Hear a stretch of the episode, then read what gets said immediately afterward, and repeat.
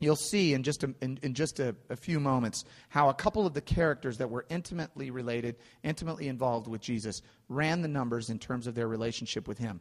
Um, I have this image up here because has anyone ever heard of the game Three Card Monty? Three Card Monty, Okay, so Three Card Monty was this this um, what they call a confidence game, which we now know as a con game, uh, that started in the 1500s, and basically it goes like this: a person will set up a, a, a table. Uh, usually a cardboard box, something that can be easily removed and, and ran off with. And they'll put three cards out on the table, okay? And they'll put them face down.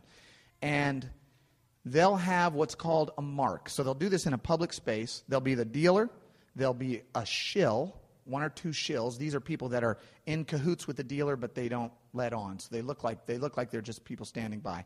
And then there's the mark, and the mark is like one of us as we walk by, and we go, "Oh, what's that all about?"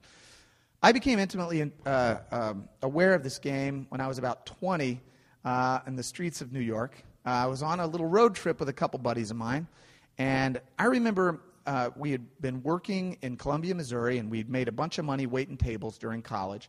And so we took that money and we said, We're going to New York City. Um, so on the train there, I took on the role of being more of the worldly guy and telling them, you know, guys, we just need to be really careful. You know, people in New York, they're, you know, they, you know, they're, they're different than, than us, and they might, you know, try to run some game on us. So I just want you to be careful. We're going to put our money in our sock, okay? I, t- I had my buddies uh, Brett and Ian, and we all put our money in our sock because we didn't want it in our pocket. And we just thought this was going to be a really good thing to do. I, had a, I, I was very, you know, kind of paternalistic about this, all right? We get off the train. We get to the streets of Manhattan. We're walking through the streets of Manhattan. There's a guy with a cardboard box, three cards, flipping them over. And we're walking by, and I kind of catches my eye, and I go, huh, what's this? Well, I'm watching as one guy keeps getting the wrong card. All right? He keeps choosing the wrong card. And I'm sitting there going, I see what card I can see what's the right card. I mean, I could I could win this game. I mean, this is easy, right? So, I reach into my sock. I pull out my money. I walk up, and before you know, it, of course, the guy that's losing is a shill. He's involved with the dealer. It's a whole game. Everybody there except me and my two buddies knew what was going on. So before you know it, I'm I'm putting down my money and I'm 20 years old and I'm laying out 20s like there's no tomorrow. And, I'm, and I keep getting the right one and he's, he's putting the money together for me. Let me hold it for you. I'll put all your money together. And then at one point, I choose what I know to be the right one. And whoops, he drops a card, leans over the table, shuffles them around, leans back up, flips it over. Guess what? It's not the right card, right? And he goes, Oh, I'm sorry. And he takes all my money. And I go, Hold on. And he, I turn around. Next thing you know, everybody's gone. The cardboard table's gone. The cards are gone. The shills are gone. The dealer's gone. Everybody's gone. And I'm standing there with no money. And my two buddies sitting there going like this. Nice. Nice, Rome. Really nice. the thing is, these con games work on the premise, on our basic, basic self interest, our basic instinct of we want to get more for less. That's how they work. Every con game works the same way. We want to get a lot without giving anything. All right? So we're running the numbers. We're trying to figure out how we can accumulate the most with the least amount of output. Um, we do this not only with money, sometimes we do it in relationships. We think, we run the numbers on a relationship. What am I going to get out of this? If I start to engage with this person, what, am, what is it in it for me? Um, in, in Los Angeles, this is, the, this is known as the I got a guy you should meet sort of mentality. And the way that works is your cachet, your sort of prestige, is contingent upon your ability to introduce someone of importance to someone else. So if you meet someone, you say, hey, I got a guy you should meet. He can really help you out. And this is how we sort of exchange um, power we're running the numbers on our relationships. And we tend to do this uh, throughout life.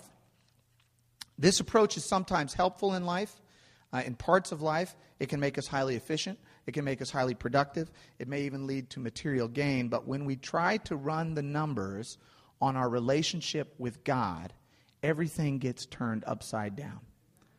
Because the kingdom of God, as we have read throughout the book of Mark, is sort of a, a, a, sort of a reversal of the kingdom of the world. In the kingdom of God, brokenness leads to strength, humility leads to honor, generosity leads to abundance, sacrifice leads to liberty, service leads to greatness. In the kingdom of God, everything is different. The story we're about to go through here highlights two characters, both of whom are running the numbers on Jesus.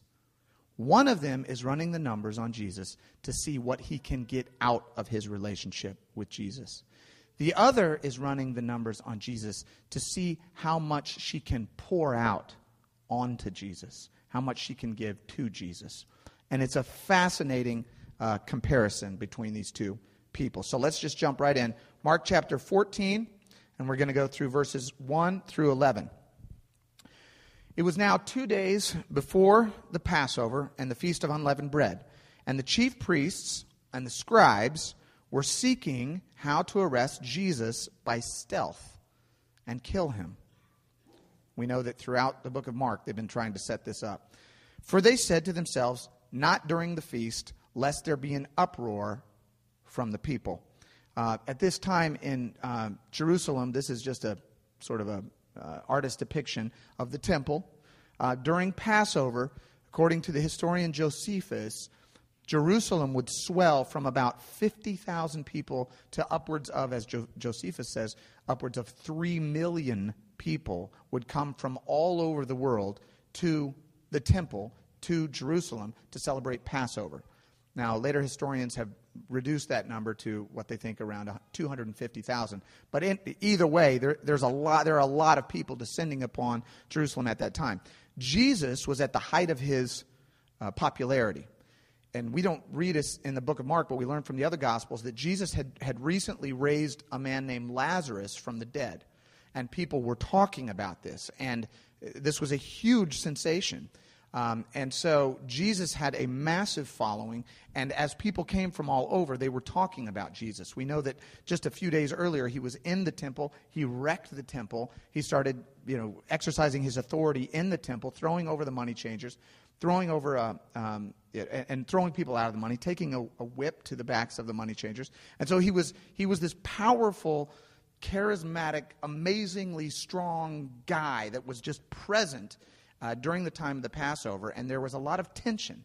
If you take out Jesus at this time, remember, during the Passover, the Passover is the celebration of the Jews' liberty from, uh, from Egypt, their freedom from Egypt. And of course, the context now is that they're being oppressed by the Roman government and here's this guy, this Jesus, who they're looking at as a possible savior from Roman oppression. So there's a lot of tension around him. There's a storm brewing. Jesus is at the center of this storm, and there are a lot of people that, that want him to take the lead and liberate them from oppre- Roman oppression.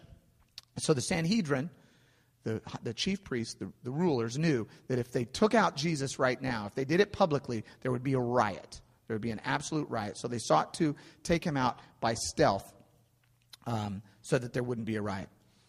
Um, next verse. And while Jesus was at Bethany, in the house of Simon the leper, Bethany is not far from Jerusalem, and Jesus spent some of the time, his last week on earth, um, his last week before the crucifixion, he spent in this town of Bethany where he had friends uh, in the house of Simon the leper. We don't know much about Simon the leper. The presumption is that he was a former leper that Jesus had healed at some point, and that and and he was now hosting Jesus for a, for a dinner. Um, and he was at the house of Simon the leper, and he was reclining at the table, and a woman came with an alabaster flask of ointment of pure nard, very costly, and she broke the flask and poured it over his head. Okay, what's this about? Click to the next one there, Ryan. Um, so this over here is an image of spikenard, which is a which is a uh, a plant that at that time would have would have grown in the northern region of um, India. Most, but most prominently, it, it, grew in Nepal. And what they would do is they would pull this plant and these little stems from the bottom. They would crush these stems, and it would become. They would create this very aromatic ointment that was extremely expensive. Um, and it would be used for perfume, it would be used for burial rites, it would be used for a number of, of different things. It was a sedative, uh, it was a whole host of things. But what they would do is they would crush it and they would put it in a box like this, alabaster, or a, or a flask like this. Alabaster is, is made of gypsum. It was a very beautiful, you know, if it's pure, it's, it's perfectly white. This is actually one from, I think it's around um, 700 BC. But, but um, you know, they weren't always pure white, but this is, this is an example of what it would have looked like. And there, there was always a, a thin neck on the top, and to, to get the alabaster, to get the ointment out, you'd have to break the top, break the seal off the top. Um, so she brings this to Jesus. Now, this came from Nepal, remember. This, this came 3,000 miles. This wasn't like you go to Macy's, you pick up a $25 bottle of perfume. This, as we will learn, was worth one year's wages. Not one year uh, of, of, a, of a worker, one year's entire wages. Not one year's saving, one year entire wages. So she brought this to Jesus. She broke it. She poured it on his head. Who's the woman? Next slide, Ryan. This, this is just an artist depiction. We learned from some of the other Gospels that the woman was Mary. Mary, the sister of Lazarus. Lazarus was the guy that Jesus raised from the dead. So Mary comes to Jesus with this hugely valuable, hugely precious gift. She breaks it open. It's worth roughly $30,000 today, and she pours the entire thing out on his head and on his body. And in fact, one of the other Gospels says that she uh, poured it also on his feet, and she wiped his feet with her hair, which was not a customary thing to do. Um, know that this was an extravagant, an extraordinary event. This was not customary for a person to come in and pour out an entire bottle of, of $30,000 worth of ointment on, on someone, and then to wipe. In, in fact, at that time, the, the women didn't even let their hair down. And for her to take her hair down in public and wipe um, his feet with her hair was, was an extraordinary event. It was a very, it was a huge gesture. And it would have been, it would have, it would have uh, gotten everyone's attention as it did. Um, next verse says that as so there were some who said to themselves when she did this there were some who said to themselves indignantly why was the ointment wasted like that? For this ointment could have been sold for more than 300 denarii. One denarii was one day's worth of labor for a common laborer at that time so you take out the weekends and the sabbaths and so forth you get 300 denarii is, is a year's worth of wages that's how we know how expensive the stuff was uh, for more than 300 denarii, and this could have been given to the poor. And they scolded her. Now, we know from some of the other Gospels that the person who says this, the one who said, Hey, why is this being wasted? This could have been given to the poor. We learn that the person that said that is Judas Iscariot. Judas Iscariot. He was one of Jesus' 12, and we'll talk about him in a minute, but we know that his motives weren't exactly clean. Um, next verse, verse 6. But Jesus said, to Judas and to the others there, Leave her alone. Why do you trouble her? She has done a beautiful thing to me. For you always have the poor with you, and whenever you want, you can do good for them. But you will not always have me. She has done what she could. She has anointed my body beforehand for burial. And truly I say to you, wherever the gospel is proclaimed in the whole world, what she has done will be told in memory of her. Next slide. Then Judas Iscariot, who was one of the twelve, he was the one that said, Why are you pouring this out? Judas Iscariot, who was one of the twelve, went to the chief priests in order to betray Jesus to them. And when they heard it, when the chief priests heard it, they were glad and promised to give him money and he sought an opportunity to betray him. Two people, one trying to see how much he can get from Jesus, from selling Jesus, from betraying Jesus. One person who is trying to figure out how much she can pour out on Jesus. One running the numbers, one pouring out on Jesus. There was a film that wasn't that great in 1993 called Indecent Proposal. I can't recommend it to you, but the plot is actually a little bit interesting in that the idea was this young couple, Woody Harrelson and Demi Moore, uh, went to Las Vegas. His house was in foreclosure. Um, they were out of money. They were a young married couple in love. They went to Las Vegas to try to make some money. I think her, his father-in-law or her father, uh, his father-in-law had given them five thousand dollars. They go up to the roulette table. They put it all on red. They spin. Guess what? Lands on black. Uh, they're out of money. They're approached by a billionaire played by Robert Redford, and Robert Redford offers Woody Harrelson $1 million if he can have one night with Woody's wife. The premise is fascinating because the question is what is that worth? What is your soul worth? What is your love worth? What is your relationship with another person worth? In the movie, Woody Harrelson runs the numbers and he makes a tragic decision because he's running the numbers on the value of his relationship with his wife. Judas was one of the 12. He was, an, he, was a, he, he was one of the closest followers of Jesus. The 12 are the ones that traveled around with Jesus. There were many, many followers of Jesus. There were many, many thousands of disciples of Jesus. But there were 12 that were deeply involved. And what we also know about Judas is that he was a trusted, trusted member of the 12. He was in charge of holding the common purse. Judas was the one, he was the treasurer of the group. Jesus and his men had a common purse. People would donate to it, and that's, what, that's how they would live. And Judas was in charge of holding that purse. And Judas, as we learn later in, in one of the other Gospels, Judas had been skimming off the top of the, dona- of the donations that had come in to Jesus' ministry for we don't know how long. But ever since Judas was a part of this inner circle, he had been trying to siphon off what he could get from Jesus. He was running a racket, he was a thief. And so when he says, This was a waste of money, this should have been.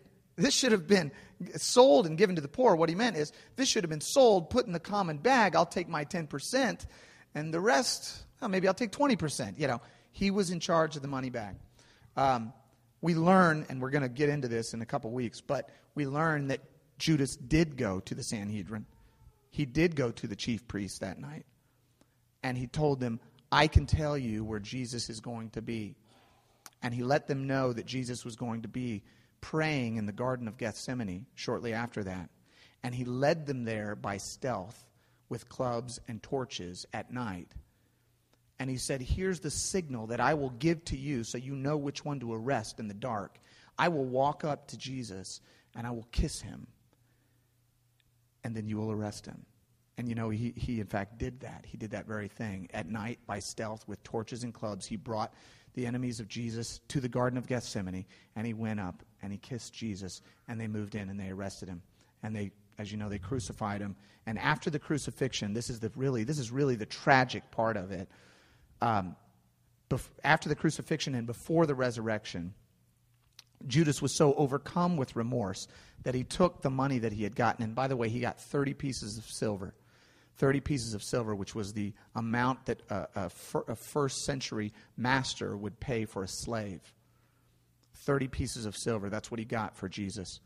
Uh, after the crucifixion, he was so filled with remorse, he ran back to the temple. He, scripture says he threw the money down in the temple and called it blood money. And he ran out and found a tree and hung himself from a tree because he was so overcome with guilt and so overcome with remorse. This, this greed, this running of the numbers, this desire, this constant calculation what can I get? What can I get? leads to this sort of insatiable poverty, this insatiable desire for more. Two characters one Mary, one Judas, demonstrating two very important points, and they are this one is the poverty of greed, one is the wealth of gratitude.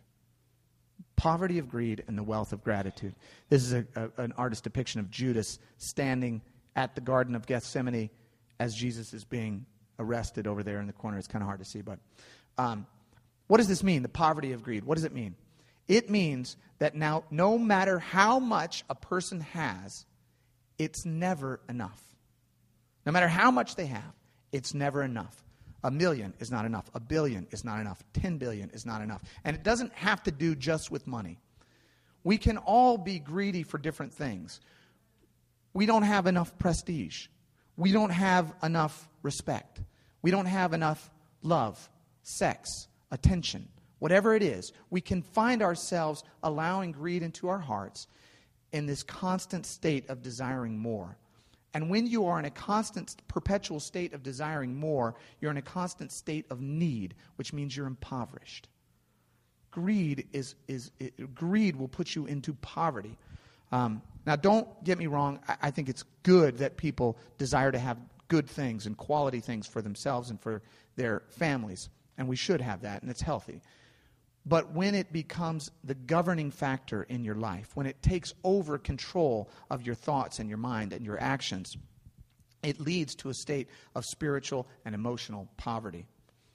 Um, Judas was such a person. He was controlled by that insatiable desire to amass more, to sacrifice relationships to get more, to sacrifice friendships to get more, to sacrifice his relationship with his Lord to get more.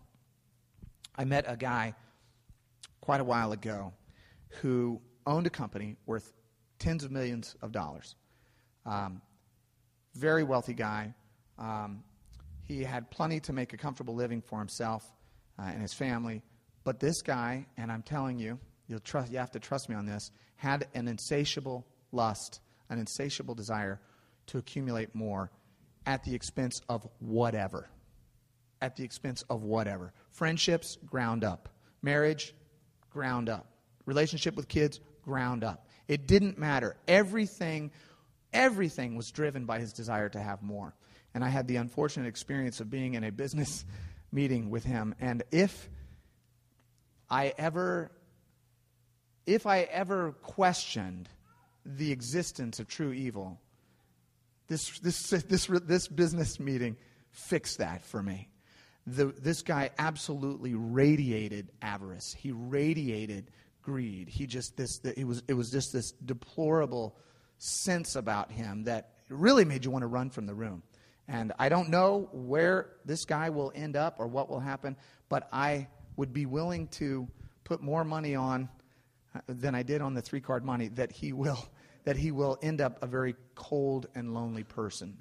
Um, Luke's gospel tells us that at the Last Supper, it uses this phrase about Judas. It says that Satan had entered into Judas. I think what it's, what it's getting at is that Judas had harbored this greed for so long. He had skimmed off the top for so long. He had been trying to get more for so long. He had been trying to, at the, at the sake of his own soul, get further and further and further down the road that at some point evil took him over, and he had no, no more control of his life. Um, there's going to be a sunnier part of this sermon in just a minute, so don't you worry. We'll get out of the greed and into the gratitude. Um, but I want to just quickly go through some examples of the poverty of greed.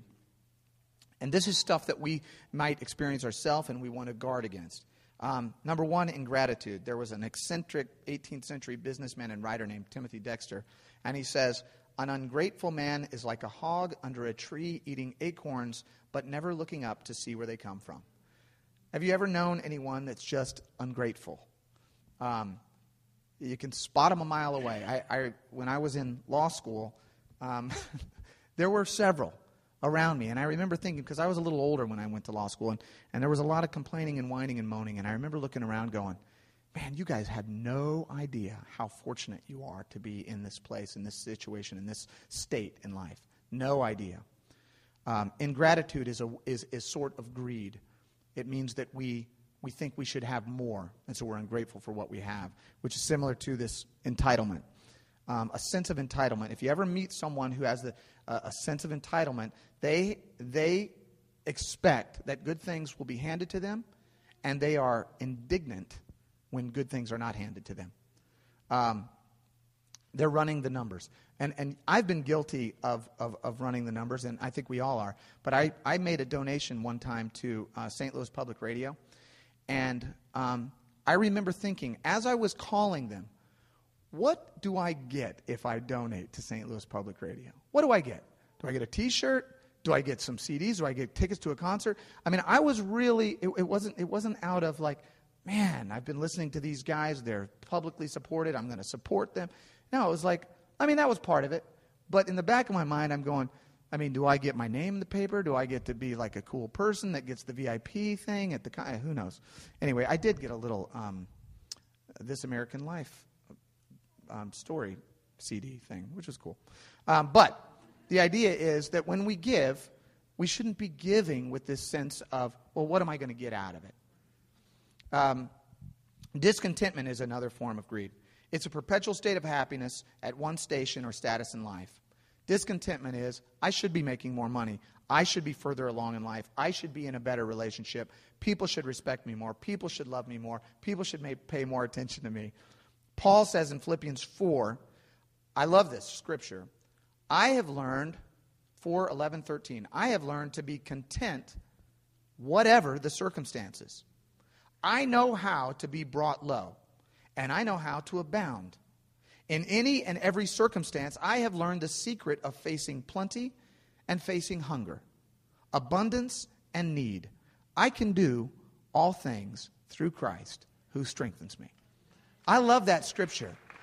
It encapsulates this attitude that Christ wants from us.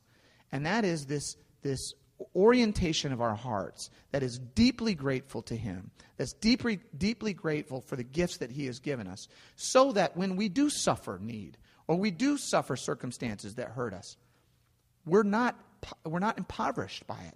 We're not spiritually impoverished by it. We still have enough.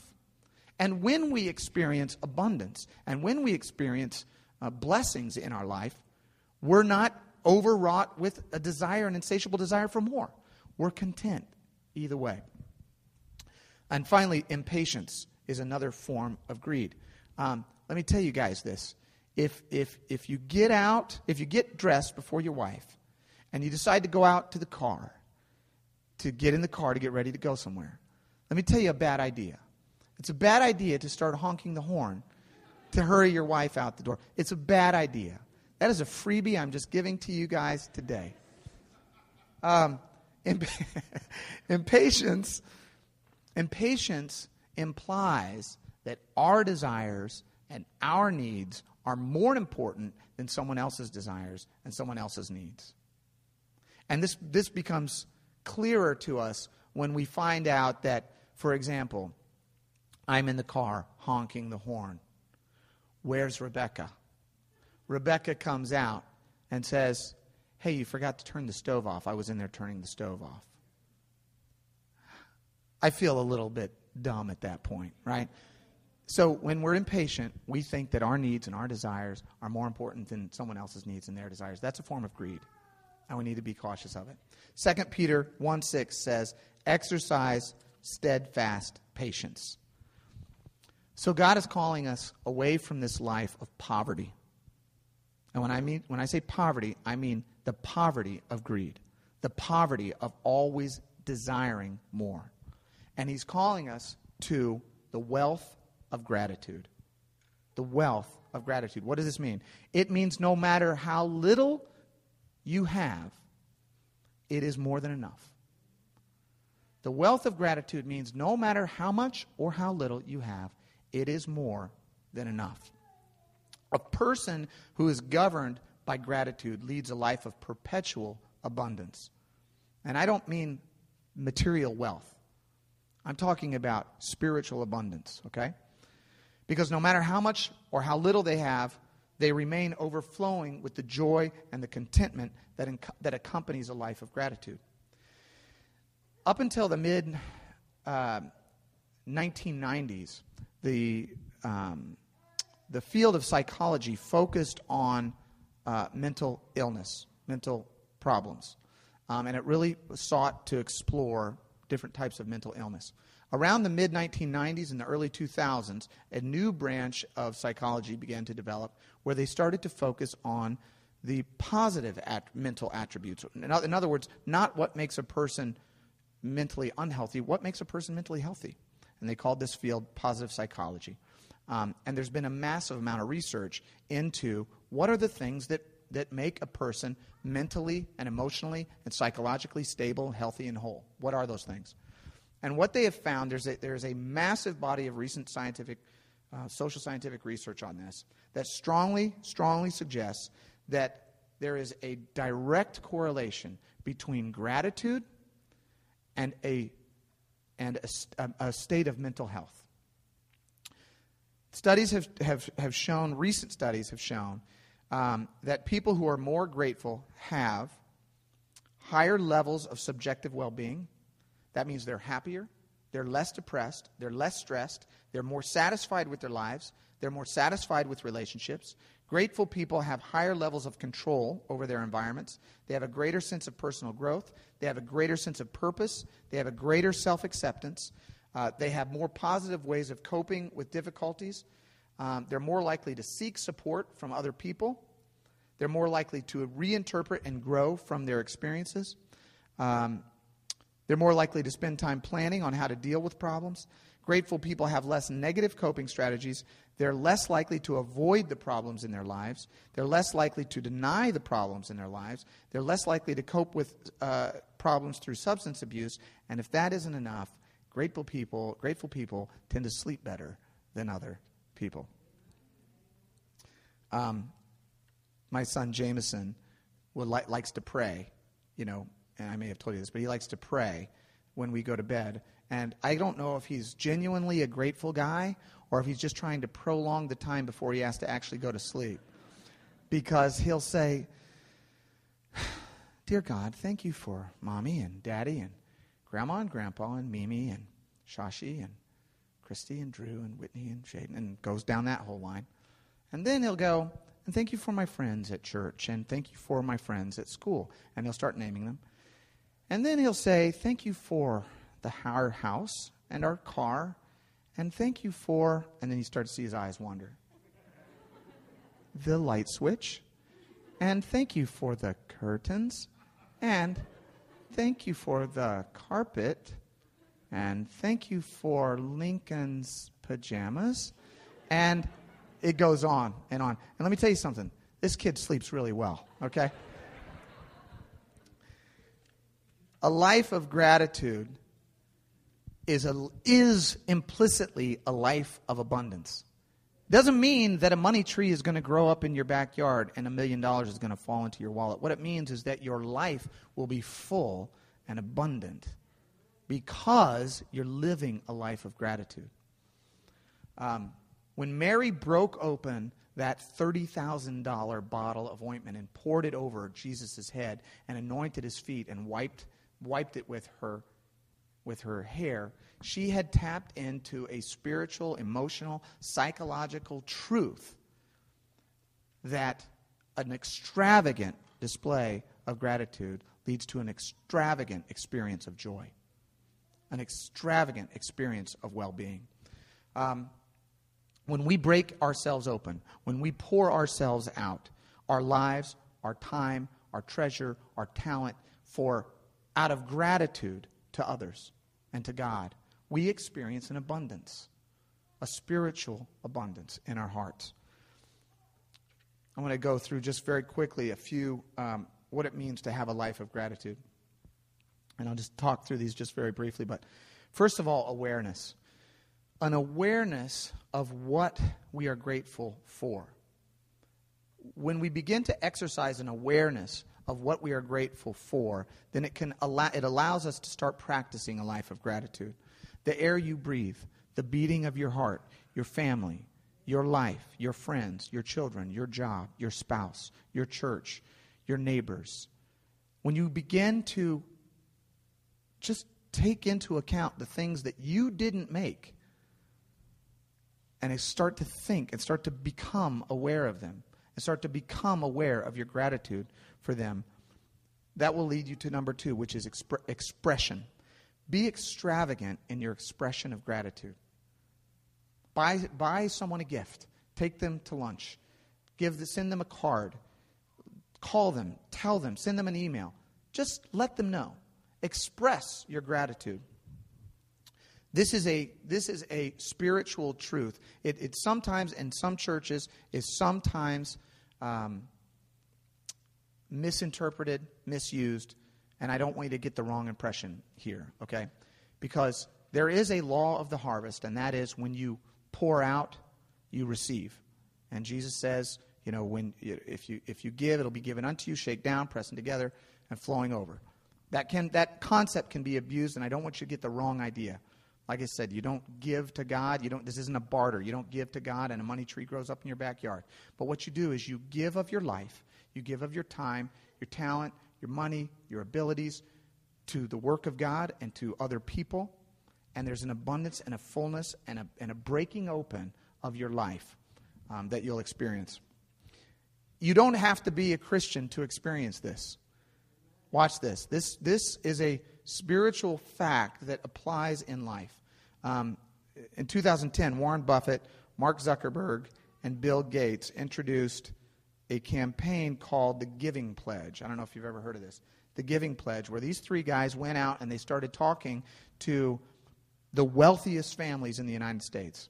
And they have convinced over 70 families, billionaire families in the United States, to give away to some charity at least 50% of their wealth. If you go on givingpledge.org, you can see their names. These are people that have publicly pledged, billionaires who have publicly pledged to give away 50% of their wealth to charity in their life or in their lifetime or I don't know if it's in their lifetime or after their lifetime, but 50% of their amassed wealth goes out the door to charity. I don't know if these guys are who among them are Christians and who aren't, but they figured something out, and that is that there's a, a an openness, an abundance in one's life when they direct their focus towards helping other people. Is that all right? Um, you also orient your heart when you are effusive in your expression of gratitude. The scripture says, wherever your treasure is, that's where your heart will be also. Your heart is going to follow your treasure, okay? So when we when we give out to other when we go out to Kingdom House and we spend a couple hours out there shoveling rocks, I don't know about you, but I feel attached to those folks. I, my heart is with them. My heart is with the people in that place because we went out there and did that. My heart just followed the gift. It just did. Um, Maya Angelou says, I have found that among its other benefits, giving liberates the soul of the giver. So express your gratitude, okay? Number three, observation. Observe what happens in your life as a result of this exercise. I mean, seriously, take a notebook, sit back, and reflect. What is your, how is your life different if you begin to live this way? How is it different? I think you'll find if it's not different or worse, then by all means, stop. Stop being generous. Stop being grateful. If it's not working, don't do it. But I, I guarantee you that if you do it, you are going to notice real, tangible, palpable changes in your life. Observe those. And then number four is expand. Make it go, go further with it. Take it further. See where it, see where it takes you. Um, and we're going to wrap up here. But I want, I want us all to do an exercise this week. Okay? In your mind, right now, think of someone, one person, for whom you are grateful. Get that person's image in your mind. Think of one person for whom you are grateful. Think of three attributes about that person for which you are grateful. You can write them down or you can just think about them. Okay? Think of one person. Think of three attributes or characteristics about that person that you're, for which you're grateful. And number three is resolve this week to communicate your gratitude to that person. I just want you to try it as an exercise. It's not gonna, it's not gonna hurt, hurt. It's not to hurt. I can guarantee you that. But see what it does. See what it does in your life. See what it does if you think of a person, think of what you're grateful for, and then express your gratitude to that person this week. Try it. Watch what happens in your life. And let's close with this. If Jesus had run the numbers on your life and my life, if Jesus had run the numbers on our lives to figure out what he was willing to do for us, if he knew the number of times that we would stumble, if he knew the number of times, and he did, but if he was running the numbers to see how many times we're going to stumble, how many times we're going to fail, how many times we're going to say the wrong things, how many times we're going to think the wrong things, do the wrong things, how many times we're going to mess up, if he was running the numbers on our lives, he would say, you know what? I'm not putting my neck out for that guy. Sorry, Rome. I'm not putting my neck out for you. You're going to keep screwing up, and I'm not going to do it. It's not worth it. But like Mary, Jesus, like, like Mary who broke open this, this precious ointment and poured it out over Jesus, Jesus broke open his own flesh,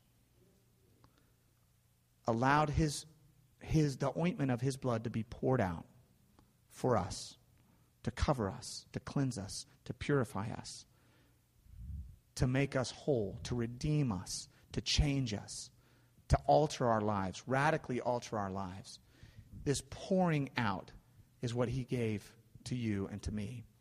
And he calls us to do the same to pour out our lives to him, to pour out our lives for others. Let's do that this week. Amen? Let's pray. Thanks, God, for this.